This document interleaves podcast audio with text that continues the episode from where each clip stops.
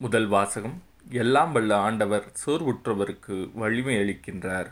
இறைவாக்கினர் எசாயா நூலிலிருந்து வாசகம் அதிகாரம் நாற்பது இறைவசனங்கள் இருபத்தி ஐந்து முதல் முப்பத்தி ஒன்று முடிய யாருக்கு என்னை ஒப்பிடுவீர்கள்?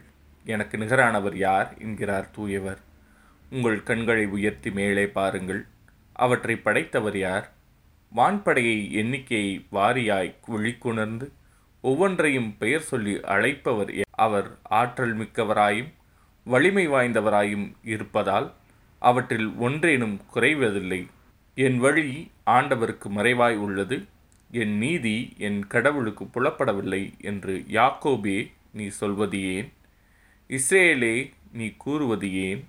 உனக்கு தெரியாதா? நீ கேட்டதில்லையா?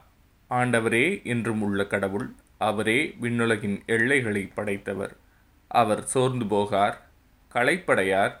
அவரது அறிவை ஆய்ந்தறிய இயலாது. அவர் சோர்வுற்றவருக்கு வலிமை அளிக்கின்றார். வலிமை இழந்தவரிடம் ஊக்கம் பெருகச் செய்கின்றார். இளைஞர் சோர்வுற்று களைப்படைவர். வாலிபர் நிலை தடுமாறி வீழ்வர். ஆண்டவர் மேல் நம்பிக்கை வைத்திருப்பவர்களோ புதிய ஆற்றல் பெறுவர்.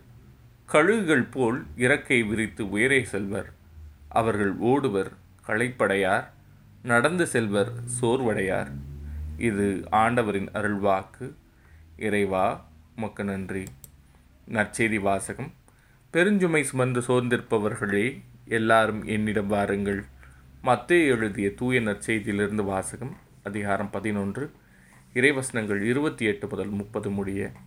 அக்காலத்தில் இயேசு கூறியது பெருஞ்சுமை சுமந்து சோர்ந்திருப்பவர்களே எல்லாரும் என்னிடம் வாருங்கள். நான் உங்களுக்கு இளைப்பாறுதல் தருவேன். நான் கனிவும் மனத்தாழ்மையும் உடையவன். ஆகவே என் நுகத்தை உங்கள் மேல் ஏற்றுக்கொண்டு என்னிடம் கற்றுக்கொள்ளுங்கள். அப்பொழுது உங்கள் உள்ளத்திற்கு இளைப்பாறுதல் கிடைக்கும். ஆம் என் நுகம் அழுத்தாது என் சுமை எளிதாயுள்ளது என்றார். இது ஆண்டவரின் அருள்வாக்கு. கிறிஸ்துவே உமக்கு புகழ்.